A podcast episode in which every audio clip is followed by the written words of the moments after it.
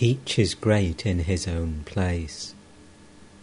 According to the Sankhya philosophy, nature is composed of three forces, called in Sanskrit sattva, rajas, and tamas. These, as manifested in the physical world, are what we may call equilibrium, activity, and inertness. Tamas is typified as darkness or inactivity. Rajas is activity, expressed as attraction or repulsion, and sattva is the equilibrium of the two. In every man there are these three forces. Sometimes tamas prevails. We become lazy, we cannot move, we are inactive, bound down by certain ideas or by mere dullness.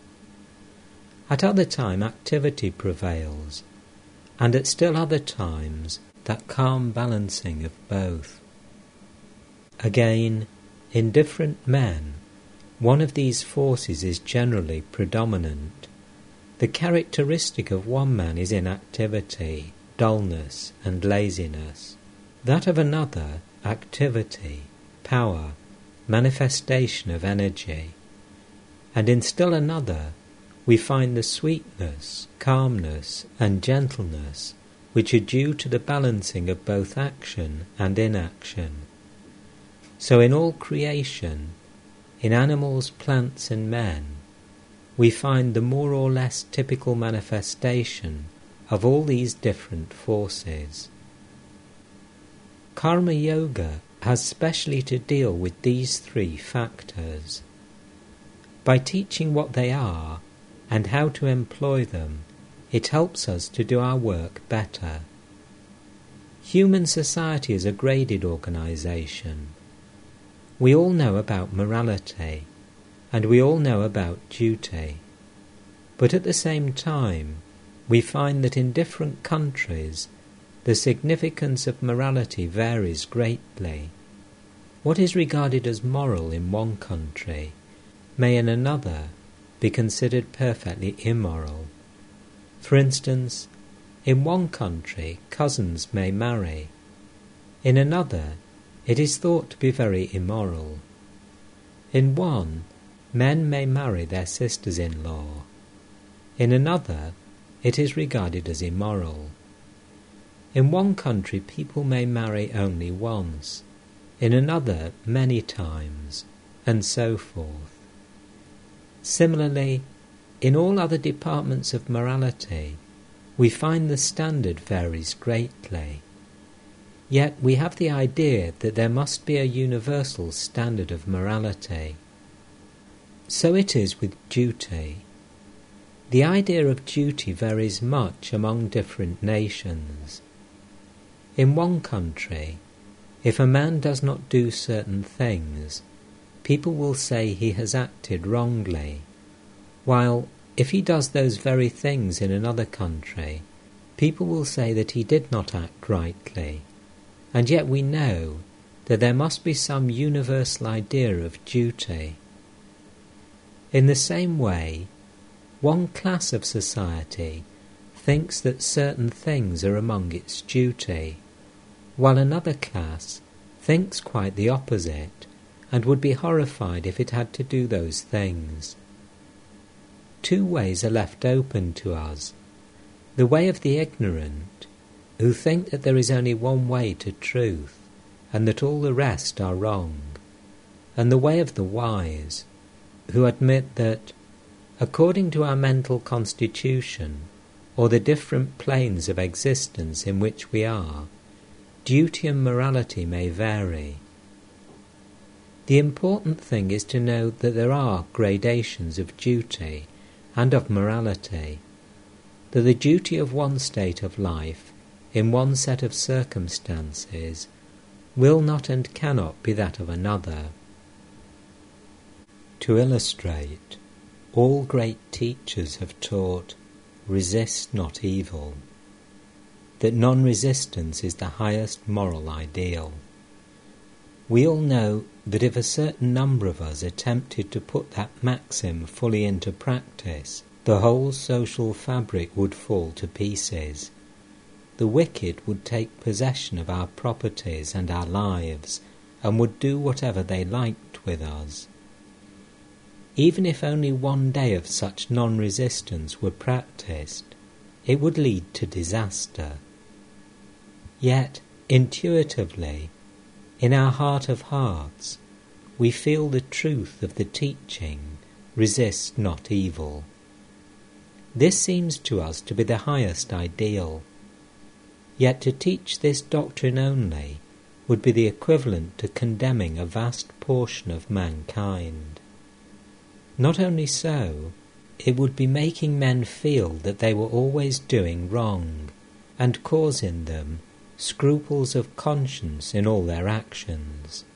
It would weaken them, and that constant self disapproval would breed more vice than any other weakness would. To the man who has begun to hate himself, the gate to degeneration has already opened, and the same is true of a nation. Our first duty is not to hate ourselves, because to advance we must have faith in ourselves first, and then in God. He who has no faith in himself can never have faith in God.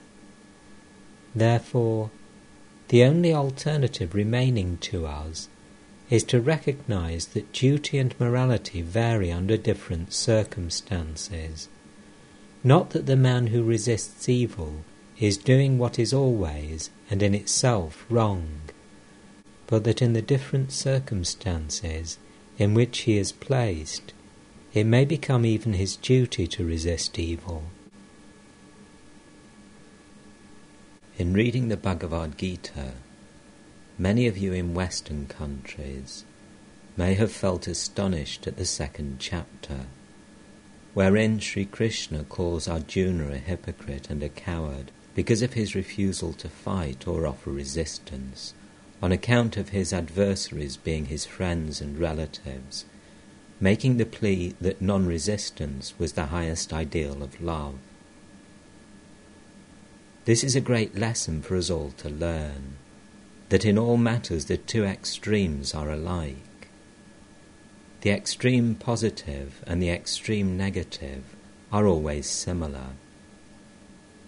When the vibrations of light are too slow, we do not see them, nor do we see them when they're too rapid. So with sound. When very low in pitch, we do not hear it. When very high, we do not hear it either. Of like nature is the difference between resistance and non resistance. One man does not resist because he is weak, lazy, and cannot, not because he will not. The other man knows that he can strike an irresistible blow if he likes, Yet he not only does not strike, but he blesses his enemies. The one who from weakness resists not commits a sin, and as such cannot receive any benefit from the non resistance, while the other would commit a sin by offering resistance. Buddha gave up his throne and renounced his position. That was true renunciation. But there cannot be any question of renunciation in the case of a beggar who has nothing to renounce.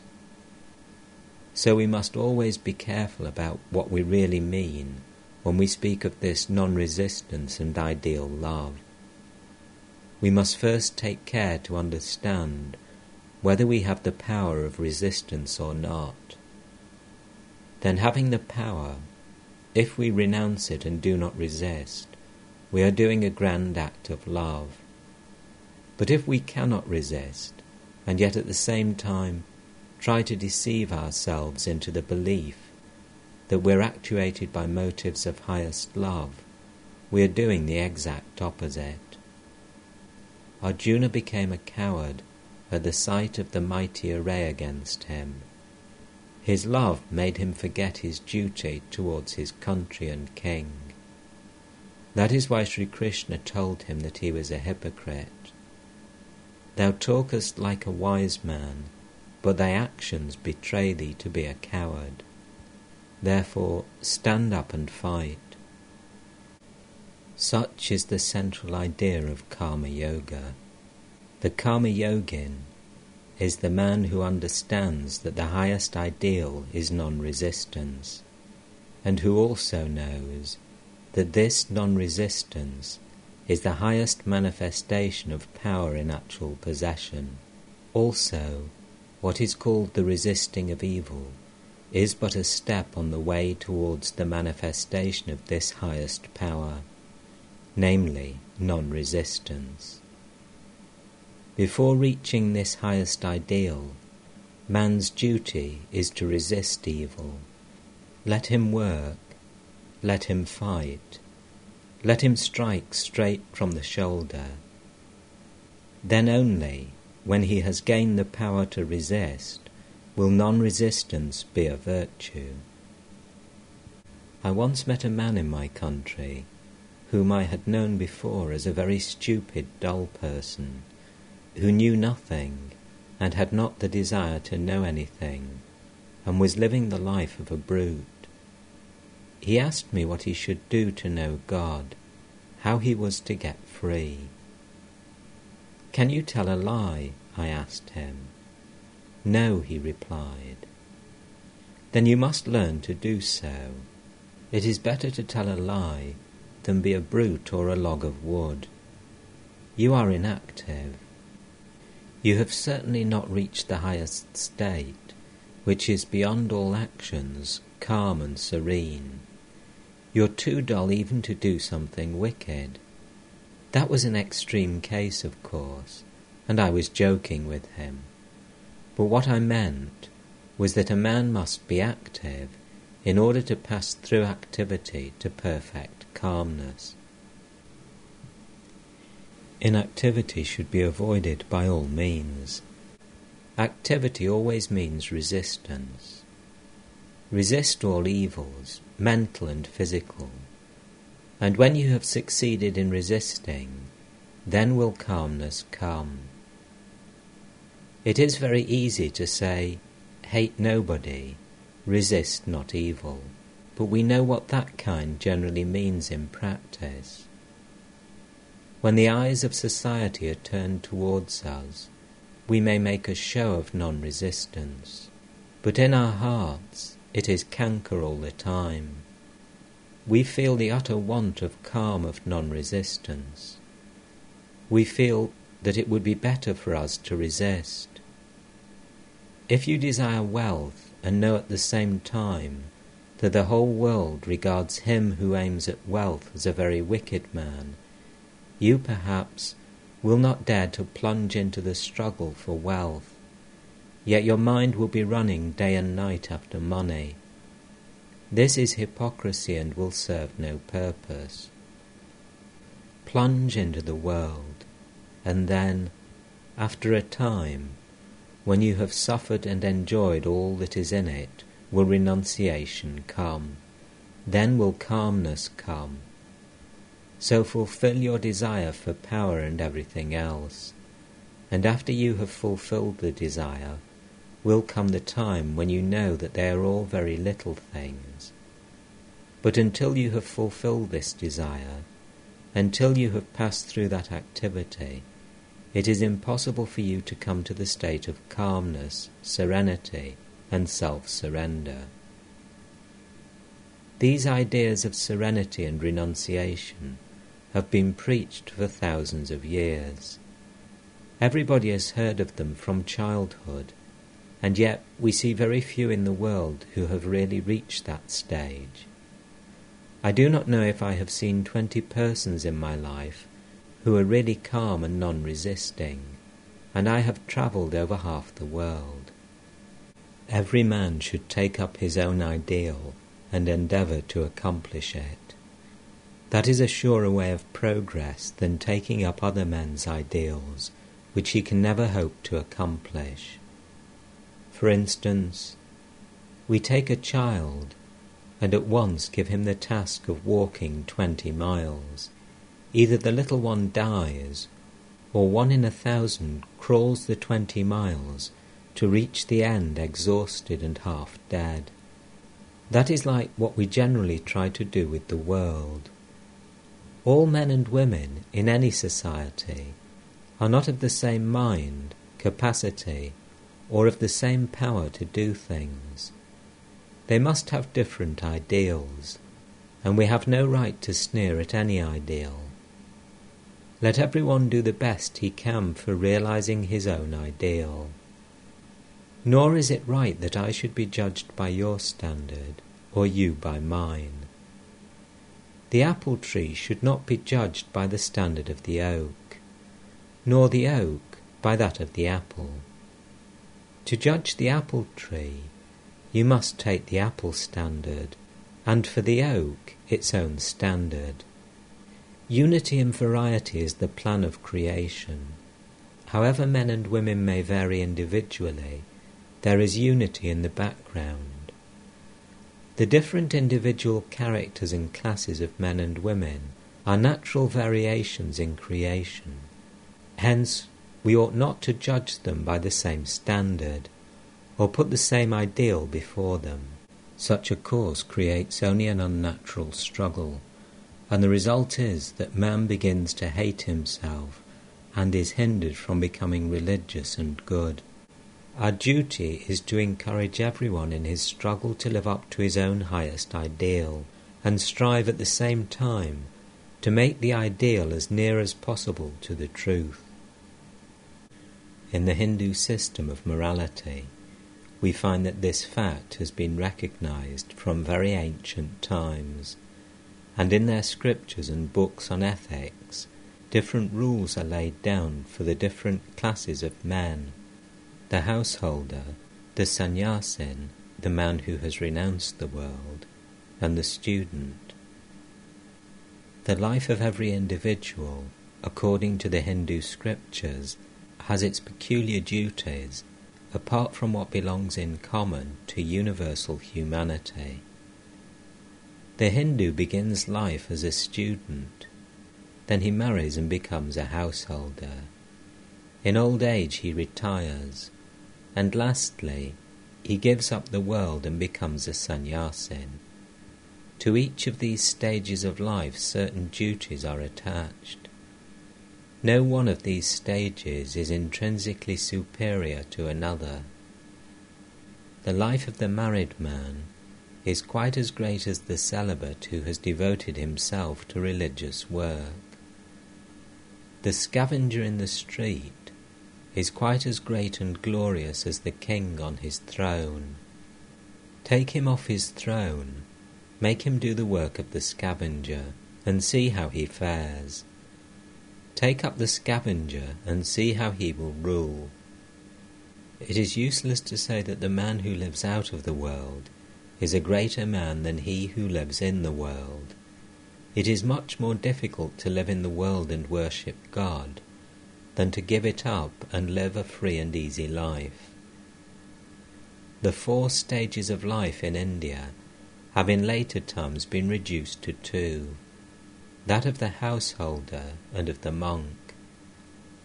The householder marries and carries on his duties as a citizen, and the duty of the other is to devote his energies wholly to religion, to preach and to worship God.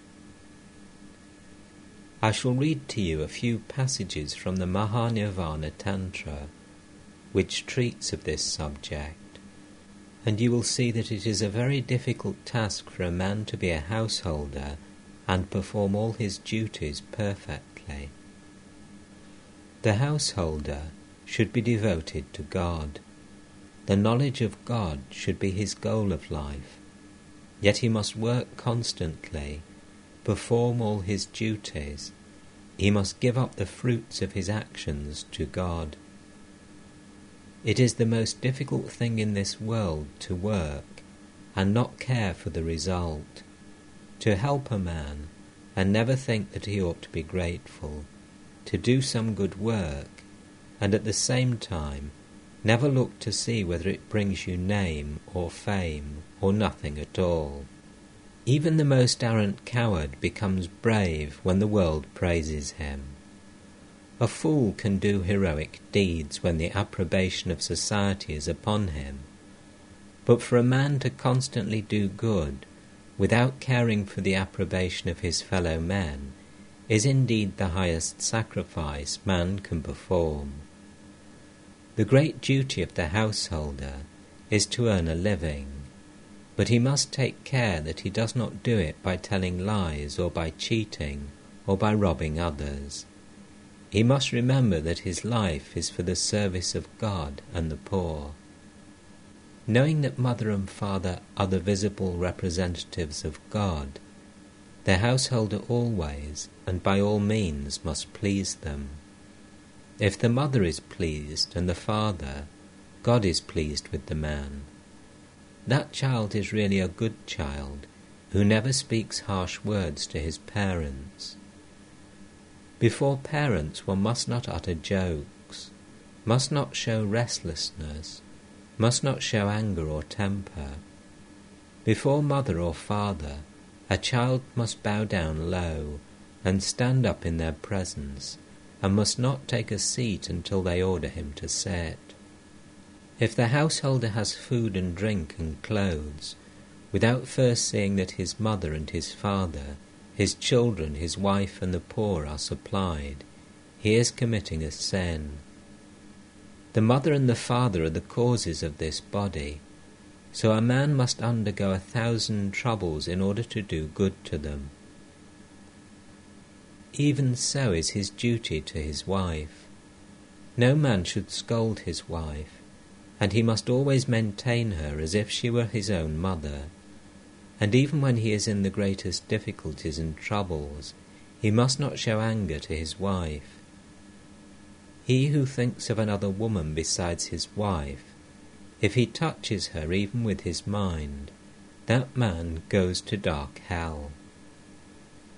Before women he must not talk improper language, and never brag of his powers. He must not say, I have done this, and I have done that.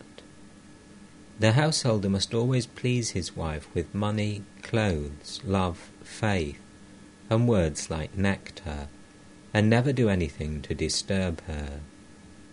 That man who has succeeded in getting the love of a chaste wife has succeeded in his religion and has all the virtues. The following are duties towards children. A son should be lovingly reared up to his fourth year. He should be educated till he's sixteen. When he's twenty years of age, he should be employed in some work. He should then be treated affectionately by his father as an equal. Exactly in the same manner, the daughter should be brought up, and should be educated with the greatest care. And when she marries, the father ought to give her jewels and wealth then the duty of a man is towards his brothers and sisters, and towards the children of his brothers and sisters, if they are poor, and towards his other relatives, his friends, and his servants. Then his duties are towards the people of the same village, and the poor, and any one that comes to him for help. Having sufficient means, if the householder does not take care to give to his relatives and to the poor, Know him to be only a brute. He is not a human being. Excessive attachment to food, clothes, and the tending of the body and dressing of the hair should be avoided. The householder must be pure in heart and clean in body, always active and always ready for work. To his enemies the householder must be a hero. Them he must resist. That is the duty of the householder. He must not sit down in a corner and weep and talk nonsense about non resistance. If he doesn't show himself a hero to his enemies, he has not done his duty. And to his friends and relatives, he must be as gentle as a lamb. It is the duty of the householder not to pay reverence to the wicked, because if he reverences the wicked people of the world, he patronizes wickedness. and it will be a great mistake if he disregards those who are worthy of respect, the good people. He must not be gushing in his friendship. He must not go out of his way making friends everywhere. He must watch the actions of the men he wants to make friends with and their dealings with other men, reason upon them, and then make friends. These three things he must not talk of. He must not talk in public of his own fame. He must not preach his own name and his own powers. He must not talk of his wealth, or of anything that has been told to him privately. A man must not say he is poor, or that he is wealthy. He must not brag of his wealth. Let him keep his own counsel. This is his religious duty. This is not mere worldly wisdom. If a man does not do so, he may be held immoral. The householder is the basis, the prop of the whole society. He is the principal earner. The poor, the weak, the children, and the women who do not work all live upon the householder so there must be certain duties that he has to perform, and these duties must make him feel strong to perform them, and not make him think that he is doing things beneath his ideal. Therefore, if he has done something weak, or has made some mistake, he must not say so in public, and if he is engaged in some enterprise, and knows he is sure to fail in it, he must not speak of it. Such self exposure is not only uncalled for, but also unnerves the man and makes him unfit for the performance of his legitimate duties in life. At the same time, he must struggle hard to acquire these things firstly, knowledge, and secondly, wealth. It is his duty, and if he does not do his duty, he is nobody. A householder who does not struggle to get wealth is immoral. If he is lazy and content to lead an idle life, he is immoral, because upon him depend hundreds. If he gets riches, hundreds of others will be thereby supported. If there were not in this city hundreds who had striven to become rich, and who had acquired wealth, where would all this civilization and these almshouses and great houses be? Going after wealth in such a case is not bad, because that wealth is for distribution. The householder is the centre of life and society. It is a worship for him to acquire and spend wealth nobly, for the householder who struggles to become rich by good means and for good purposes is doing practically the same thing for the attainment of salvation as the anchorite does in his cell when he is praying, for in them we see only the different aspects of the same virtue of self surrender and self sacrifice, prompted by the feeling of devotion to God and to all that is His. He must struggle to acquire a good name by all means.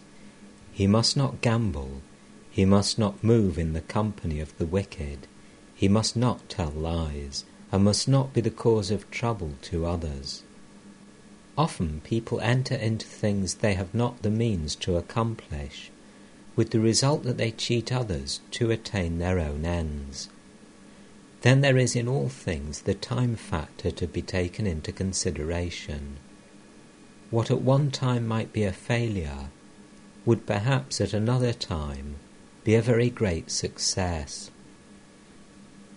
The householder must speak the truth and speak gently, using words which people like, which will do good to others. Nor should he talk of the business of other men. The householder, by digging tanks, by planting trees on the roadsides, by establishing rest houses for men and animals, by making roads and building bridges, goes towards the same goal as the greatest yogin. this is one part of the doctrine of karma yoga, activity, the duty of the householder. There is a passage later on where it says that if the householder dies in battle, fighting for his country or his religion, he comes to the same goal as the yogin by meditation, showing thereby that what is duty for one is not duty for another. At the same time, it does not say that this duty is lowering and the other elevating. Each duty has its own place, and according to the circumstances in which we are placed, we must perform our duties. One idea comes out of all of this the condemnation of all weakness. This is a particular idea in all our teachings which I like, either in philosophy, or in religion, or in work. If you read the Vedas, you will find this word always repeated fearlessness. Fear nothing. Fear is a sign of weakness. A man must go about his duties without taking notice of the sneers and the ridicule of the world.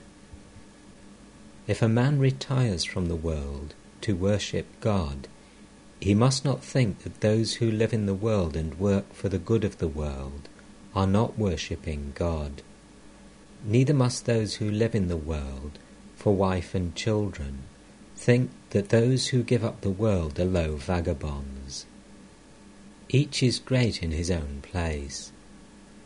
This thought I will illustrate by a story. A certain king used to inquire of all the sannyasins that came to his country, which is the greater man, he who gives up the world and becomes a sannyasin, or he who lives in the world and performs his duties as a householder. Many wise men sought to solve the problem. Some asserted that the sannyasin was the greater, upon which the king demanded that they should prove their assertion. When they could not, he ordered them to marry and become householders. Then others came and said, The householder who performs his duties is the greater man.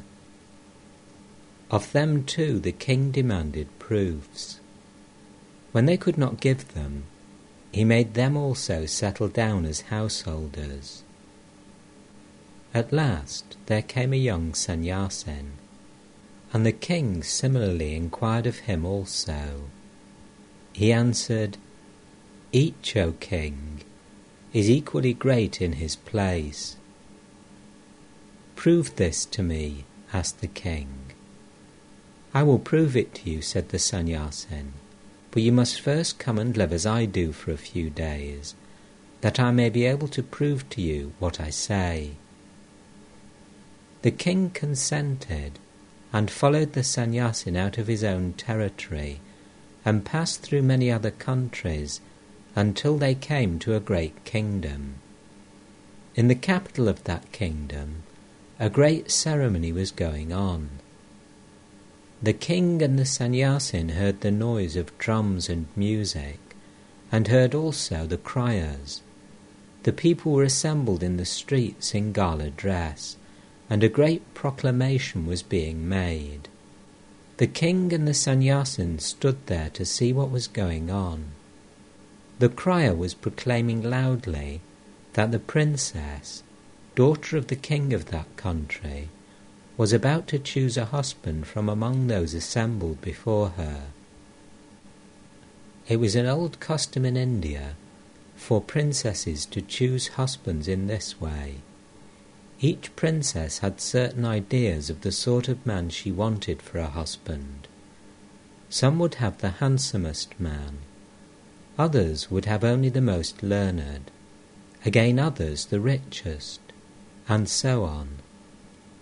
All the princes of the neighbourhood put on their bravest attire and presented themselves before her.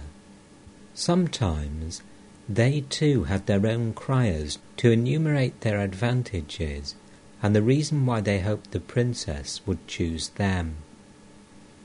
The princess was taken round on a throne in the most splendid array, and looked at and heard about them. If she was not pleased with what she saw and heard, she said to her bearers, Move on. And no more notice was taken of the rejected suitors. If, however, the princess was pleased with any one of them, she threw a garland of flowers over him, and he became her husband.